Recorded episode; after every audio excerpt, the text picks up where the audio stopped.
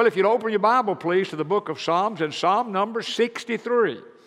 And uh, I want to show you this morning one of my very favorite Psalms. I have, oh, several very favorite Psalms. Of course, the most familiar, probably portion of Scripture in the entire Bible is the 23rd Psalm. Psalm 13 is indeed one of my very favorite. Psalm 121 is one of my very favorite. But Psalm 63 is one of my really favorite Psalms. I love to just go back to it from time to time and read it.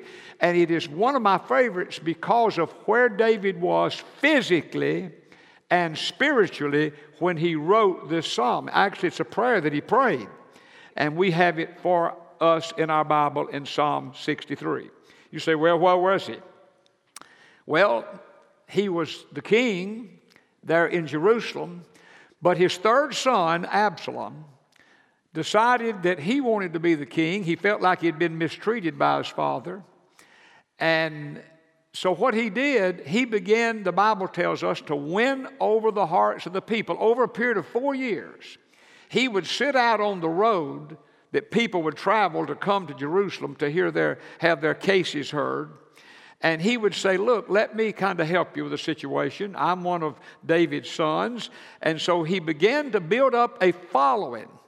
And after four years, he had built up quite a following, and he had his own soldiers, and so his group, bottom line, ran his father and his loyal, some of his loyal soldiers out of Jerusalem, away from the sanctuary, out into the Dead Sea area. That's desert, barren. And everything that had been the center and the core of David's life, he had left behind. And his son Absalom is now in Jerusalem and it's a very, very sad situation. And I think of that every time I read it. In fact, if you look in Psalm 63, the very first verses, he says, Oh God, you're my God. Early I will seek you. My soul thirsts for you. He misses being in Jerusalem so very much. He said, My flesh longs for you in a dry and thirsty land where there is no water. So I have looked for you in the sanctuary to see your power and your glory because of your loving kindness is better than life. He said, you know, what he's saying is, as bad as things have become for me, the fact is God's continuing love is what sustains me. Let me just stop quickly and say for a moment. In most of our lives, from time to time, we find ourselves in desert situations, in difficult situations, hard situations, and it's God's continuing love that we have that helps us when we find ourselves in those times. Now, when we come to verse number four, something very personal for me speaks to my heart. And my prayer this morning is that it will become very personal for you and speak to your heart. It is found in seven words in verse number four, where David said, I will bless you while I live. I have that underlined, I have it highlighted. And this morning, what I want to do, this Sunday after Thanksgiving, I'm going to do publicly what I would normally do only privately. I want, while I am alive, I just want to share some things that I am very thankful for. And I think that as I do, my hope is I'll bless the Lord in doing so. But on all but one of them, you'll be able to relate. Your situation won't be the same as mine, but what I'll share, there'll be a broader application that I think will help you. And my prayer today is that in a very few minutes, when we come to the end and we begin to encourage people in what they can do in this room, even this morning, to bless the Lord while they live, while you live. I'm praying the Holy Spirit will work in a very special way. You know, as I look at those words of David, I will bless the Lord while I live. You know, I think of it this way I will bless God while I live. I will thank God while I live. See, when we no longer live, we won't have the opportunity to take the initiative, at least, to thank God. Our life, our witness, our example may bless the Lord, but there are things we'll no longer be able to do. But this morning we're all alive. And I want to say, I want to bless the Lord. First of all, I bless God that I became a Christian at age seven. My mother took me to church every Sunday morning as long as I can remember back. And she tells me or told me that she took me to church before I could remember back. And I was so blessed. I had Sunday school teachers that taught me Bible stories. I had one Sunday school teacher when I was a little boy named Mrs. Ruth Cooper that inspired me to memorize Bible verses. And even to this day, so many of the verses I quote and share with others, I learned them by being inspired by that Sunday school teacher. Last Sunday night, at the end of our prayer and praise service, the service was actually dismissed, people beginning to leave. But I noticed that a family came over this area right here and wanted to see John. It was a husband, wife, one of our church families, and they had the little daughter. I didn't know her age exactly, but she, I learned she's eight years of age. And they said to John, he told me this later, uh, our daughter wants to talk to you about becoming a Christian. And uh, they sat there on the front, and I was watching John, not knowing really what he was doing, but I could see he was explaining some things to her. And this last Sunday night, right here, that little eight year old girl prayed and asked Jesus to come into her heart, to forgive her of her sins and make her a Christian. Family's out of town today for the holiday. Next Sunday, we'll be coming forward to make her decision public. I just say and move on this morning. I am thankful and blessed that my mother took me to church. And I'm thankful and blessed that I had Sunday school teachers to teach me.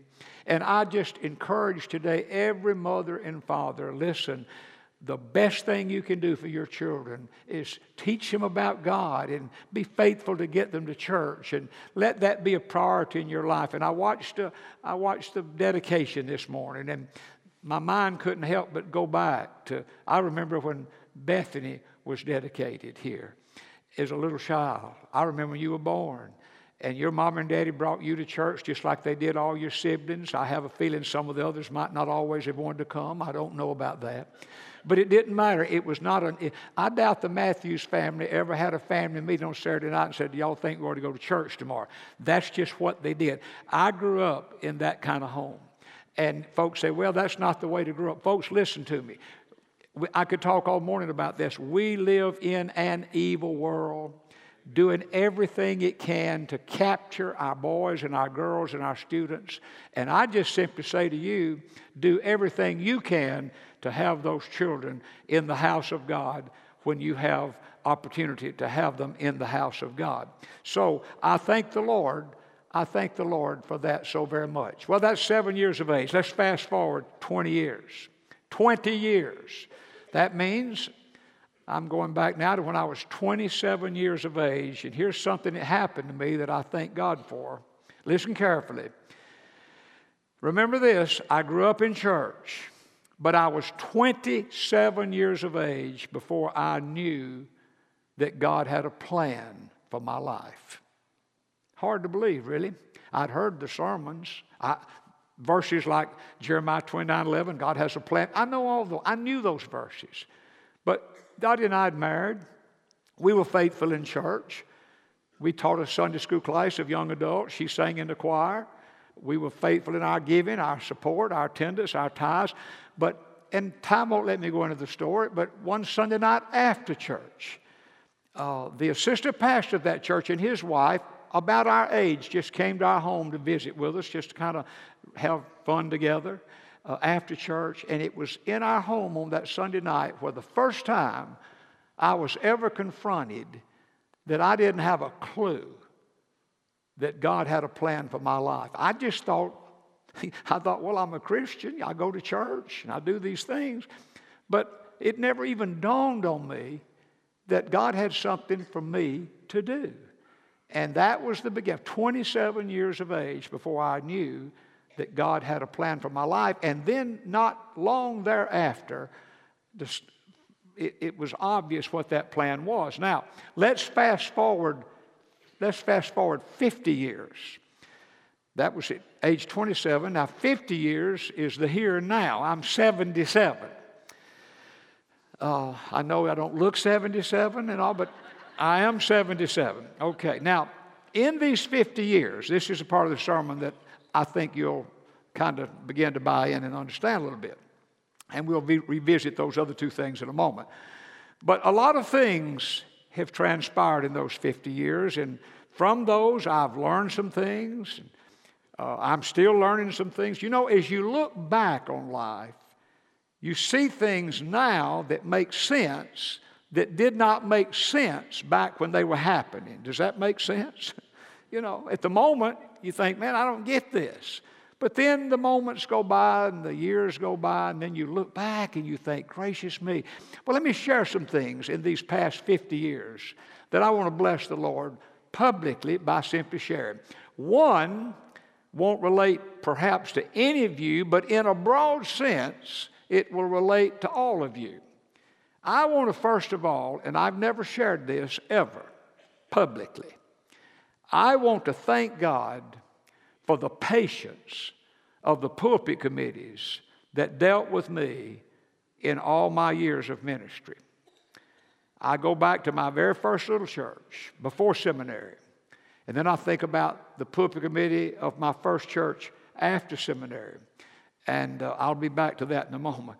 And then I think about First Baptist Church, Sulphur Springs, that pulpit committee. Interesting about that pulpit committee that committee came to Tennessee and we went out and visited their church, and they felt like God had led them to us and we were supposed to come to that church, but I never could feel that, or I didn't feel that. And we, we, we didn't go. We said, we just don't think this is what God's told us to do. Almost five years later, that same identical pulpit committee, except one person, came back to Tennessee and said, You know, we came over here five years ago and we felt like God had led us to you, and maybe the time wasn't right, but we feel like God is saying to us, Go back to Tennessee, you're to come be our pastor. And I look back on that, and you know, maybe that's the extreme of patience or whatever it was, and maybe it was not God's timing, maybe it was God's timing, and I missed the whole deal, whatever, but be that as it may then I did feel that, and we went to Sulphur Springs and were there nine years. Then this church, you know, this church, Dr. Barry Landrum was pastor before I was, and there was exactly two years between his last Sunday and my first Sunday. That's 104 Sundays this church had no pastor. They had an interim pastor, had a very good interim pastor, Dr. Roy Fish. But during that two year period of time, off and on, the pulpit committee of this church would come to Sulphur Springs, or we would come down here and we would meet for about a, off and on a year and a half, give or take. And we just couldn't get a peace. This is what we were to do, and we were trying. But, you know, that pulpit committee was so patient with us. Like we would just kind of end the whole deal, and then a few months would go by and the thing would kind of come back and we'd end the deal and they'd end it or whatever. But, you know, the only member of that committee that's still in the church is Bobby Mills, who was chairman of that committee. Rick Carlisle has gone to be with the Lord. And he was such a blessing. He was so patient with us. He was a good detail guy. And uh, he understood some things we were struggling with. Bobby was so patient. And then Juanita Hamley was on that committee. She's gone to be the Lord. Nobody was ever more patient than Juanita. And then others on the committee have moved hither and yon. But the fact of the matter is, that committee was very patient as we were earnestly, honestly trying to seek God's will. Now you say, well, Pastor, that has nothing to do with us. Well, in a way, that wouldn't. But now listen, you, you work with people that are patient with you. And it may be somebody in your family, it may be your workplace, it may be wherever. And I'm just simply saying this morning, I just publicly want to bless the Lord and thank God that in these past 50 years, there have been three different churches with three different pulpit committees, and they were trying to find God's will. We were trying to find God's will, and they were very patient with us. Now, let me tell you another thing I've learned that will relate to you. It may, it may seem weird to you, but I want to be this morning, I want to thank God for unanswered prayers that I've prayed. You say, Pastor, you must, you, you, no, I meant it to be just like that. Now, obviously, we all thank God for answered prayers. Could I have an amen to that? But have you ever thought about thanking God for your unanswered prayers?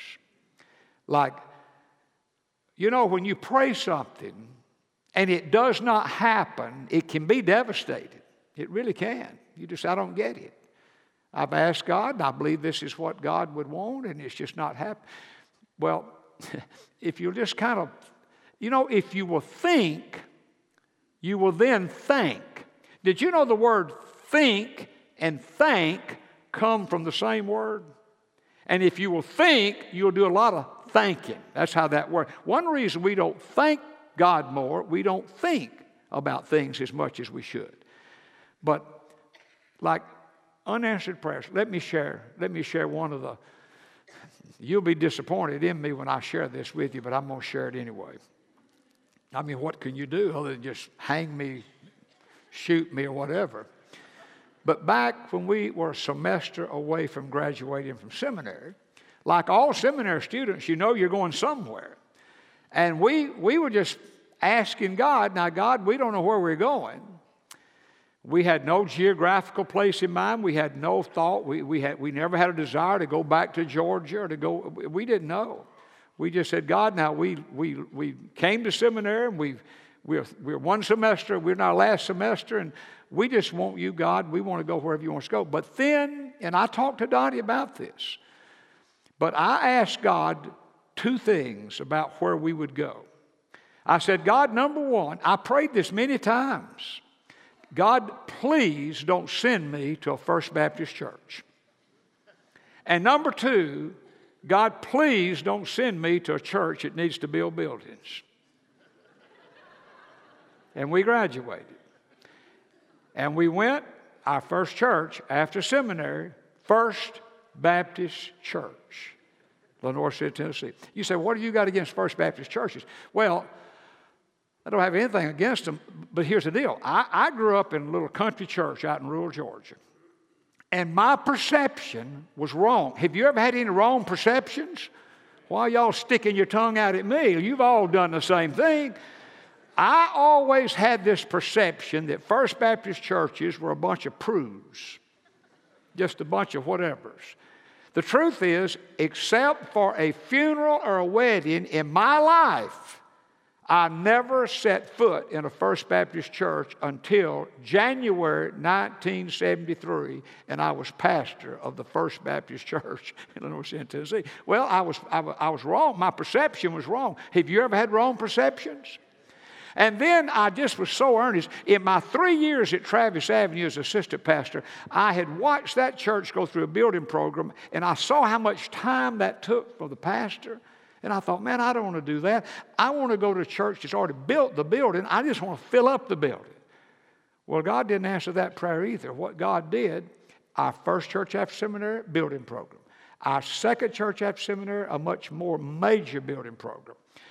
And then this church, you know, God's still saying, I'm going to teach you, watch what you're about to do. I mean, Look, if anybody had ever told me when I came here that we were going to leave a church to relocate and go into a building program that would wind up costing $54 million, I would have called for Uber. I would have called for Uber. But you know what? God, God, God didn't. See, God, God knows what He's doing. Could I have an amen to that? And I look back on that and I think, you know, I was as sincere. I wasn't being ugly when I prayed that. I, I just was being honest with God. God don't send me to First Baptist Church. Let me tell you something.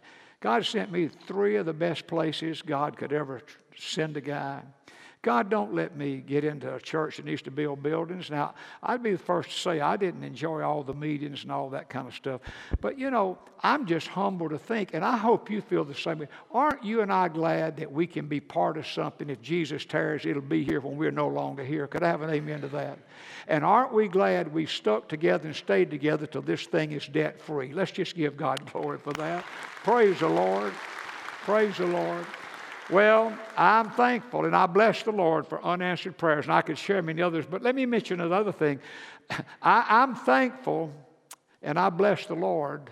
That's what David said I'll bless the Lord while I live for for closed doors. Now that sounds strange. You remember what Paul said over in writing to the church in Corinth?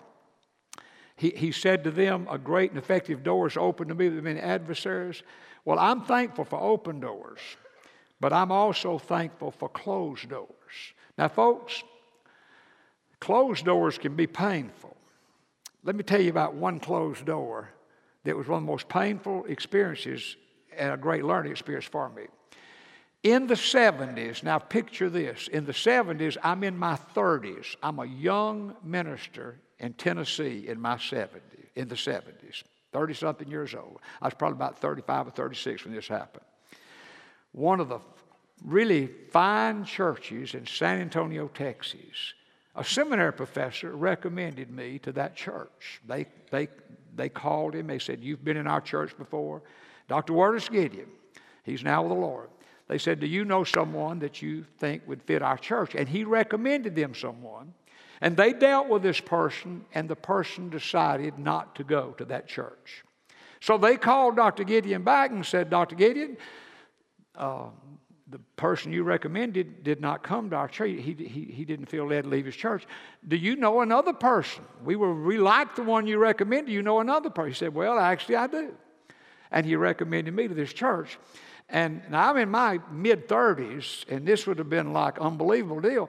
But everything was just going along real great guns, and we were just preparing to leave Tennessee to go to a really fine church in San Antonio, Texas. And then here's what happened.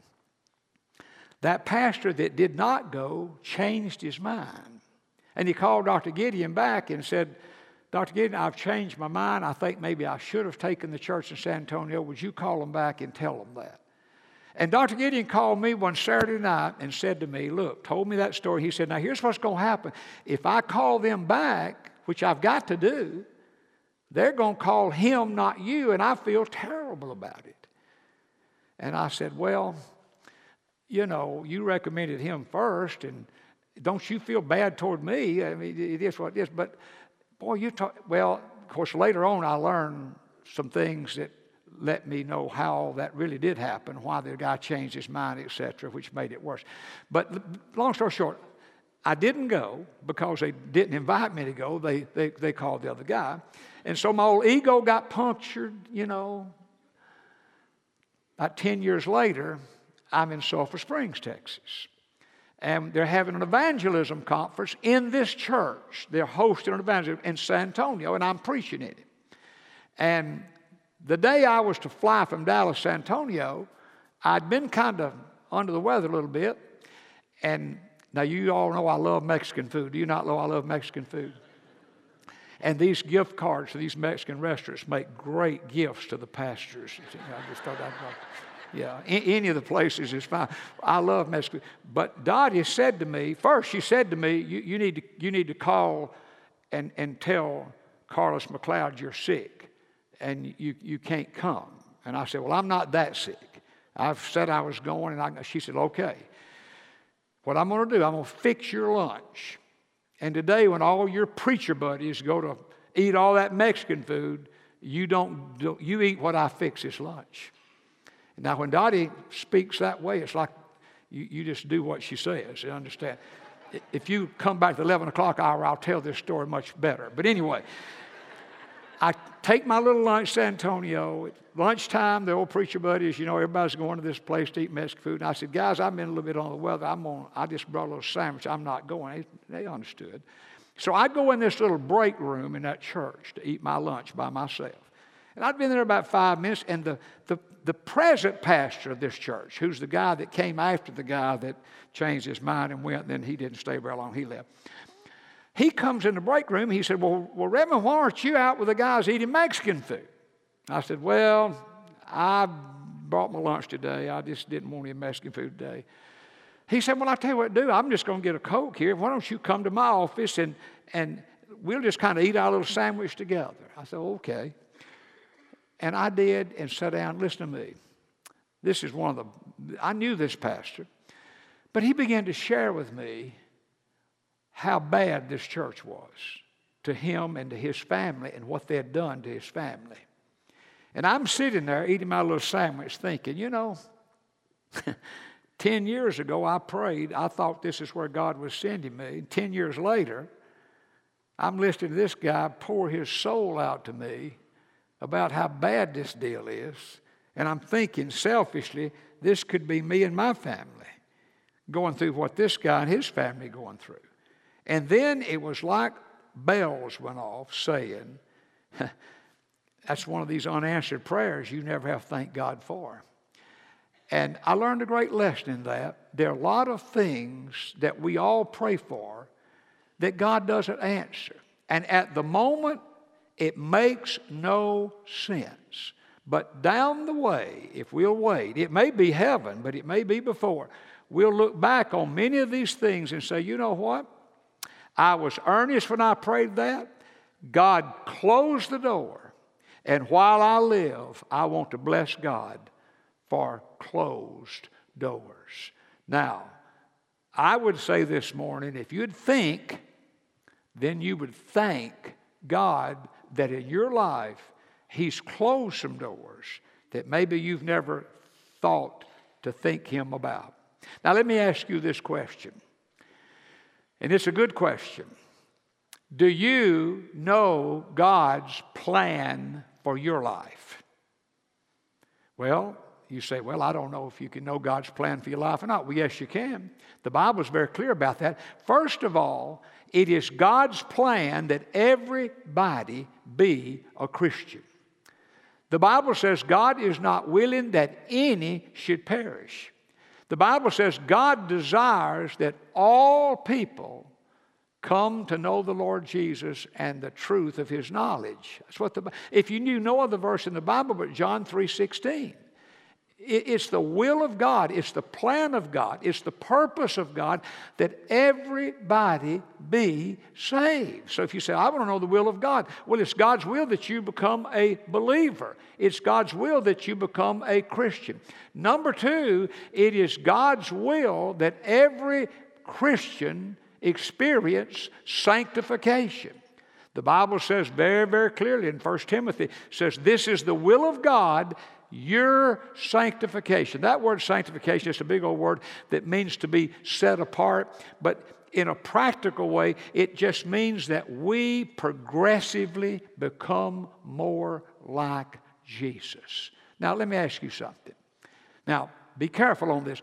We all make, we all mess up. We all sometimes don't do and say and act the way we should as a Christian. But don't, don't think about just this mess up and that. Think about the whole of your Christian life. Would you say, as you look at the whole of your Christian life, that you have been progressing in your Christian life to be more like Jesus? Like, are you more like Jesus today than you were last Thanksgiving, the Thanksgiving before? Now, not one little two, we all have these little one, two, three things, but, but the totality of your life. Like, like, would you say that you love God's Word more than you did in days gone by? You pray more? You meditate more? You, you just feel closer to God? That, that's, it, it's God's will that we make progress in becoming more like Jesus. So somebody says, Well, I don't know what the plan of God is for my life. Number one, the plan of God for your life is to be saved. Number two, it's to be sanctified, to make progression, become more like Jesus. And number three, it is God's will that you be a thankful person. The Bible says, In everything, give thanks. And so when we talk about, do you know God's plan for your life this morning, in a moment, we're going to have invitation. And I know it's Sunday after Thanksgiving, and many are gone. We understand all that, but many are here. And God says, where two or three are gathered together in His name, He's in our very midst. This morning, some of you, listen carefully, while you can, while you still live, Today in this room, some people can be saved. It may be you. And if you say, you know, that's what I need to do, nothing will bless God more this morning than for you on this Sunday morning, if you've never done so, to ask God forgive you of your sins, come into your life and make you a Christian. Others this morning, listen, while you still can, while you are still alive, you can bless God by becoming part and active in kingdom work in His church. Some of you this morning can bless the Lord by coming to join the church, others by coming for your baptism. And others of this morning would say, Well, you know, I'm already saved, I'm already a member of the church. Listen, what about your sanctification? You know, this morning could really be like drawing a line in the sand for many people and say, you know what, the truth is, I do need to make more progress in becoming more like Jesus, and I want to just dedicate my heart and my life to God to do that. So I want you to bow your heads with me with our heads bowed and our hearts open to the Lord. Let me pray a prayer, and then I'm going to ask you to pray a prayer. Father God, I thank you this morning. I thank you for those seven words in that psalm where David said, I will bless the Lord while I live. And God, those are wonderful words, but God, I want us not just to see those words. I feel like you put in my heart Let's do those words. God, I want to do those words. And I'm praying this morning, all who've gathered here would have a, a hunger and a thirst in their life where they are right now to just bless the Lord while they live. God, for some who need to be saved this morning, God, help them now just to ask Jesus to come into their heart, forgive them their sins, and make them a Christian. And then, God, help them to trust you to do that. And then, Lord, give them the grace and the courage and the faith. They can bless you this morning in this very service by coming forward and publicly letting that decision be known. God, you tell us in the Bible, let the redeemed of the Lord say so. God, I pray today in this room there will be those who say so. Then, God, others can bless you this morning. They can bless you by coming and putting their life in your church. God, Christ is head of the church. Christ instituted the church. And God, anything Christ is head, we want to be part. So, God, may today in this room, people bless you in making decisions. And then, God, for all of us today, for all of us, God, may, may we progress more in the days ahead while we live to be more like Jesus in every way about us, is my prayer in His name.